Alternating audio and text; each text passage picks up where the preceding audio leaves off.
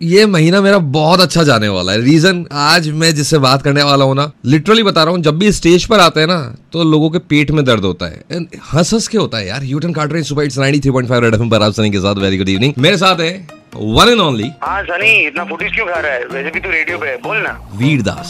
हाय वीर। नमस्कार सनी कैसा है?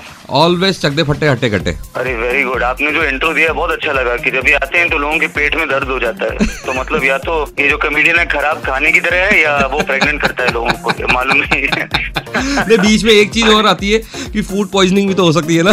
हाँ ये ये कमेडियन इतना टैलेंटेड है कि इससे भैया फ़ूड पॉइजनिंग हो जाएगी आपको। जब आप स्टैंड अप कॉमेडियन थे और आप अभी भी इनफैक्ट स्टैंड अप कॉमेडियन हैं लेकिन जब आप स्टैंड अप कॉमेडियन थे और उसके बाद आप बॉलीवुड में आ गए जी जी। तो दोनों में आपको क्या लगा? मतलब डिफरेंस क्या है? दोनों में अंतर क्या है? फ़र्क क्या है? स्टैंड अप कॉमेडी शो के बाद लड़कियाँ मुझसे बात नहीं करती है बॉलीवुड में बात करती है क्योंकि उनके कॉन्ट्रैक्ट में लिखा है।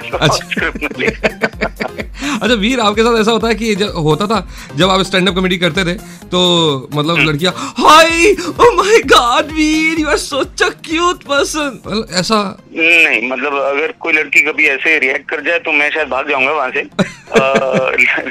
लेकिन आई थिंक लड़कियों को सेंस ऑफ़ ह्यूमर अच्छा लगता है लेकिन थोड़े बुढ़ापे में। अच्छा। जब आदमी का सिक्स पैक चला जाता है और उसका उसके बाल गिर जाते हैं बॉल्ड स्पॉट आ जाता है और उसका थोड़ा पॉन्च निकल आता है तब उनको ह्यूमर की ज़रूरत पड़ती है। जब आप जवान होते हो हाँ। तब you can be a young sexy boy and that's absolutely fine अगर ह्यूमर नहीं है आपके अंदर। तो अच्छा है मैं रेडियो जॉकी हूँ रेडियो जॉकी रहूँ वरना हाँ बिल्कुल बिल्कुल।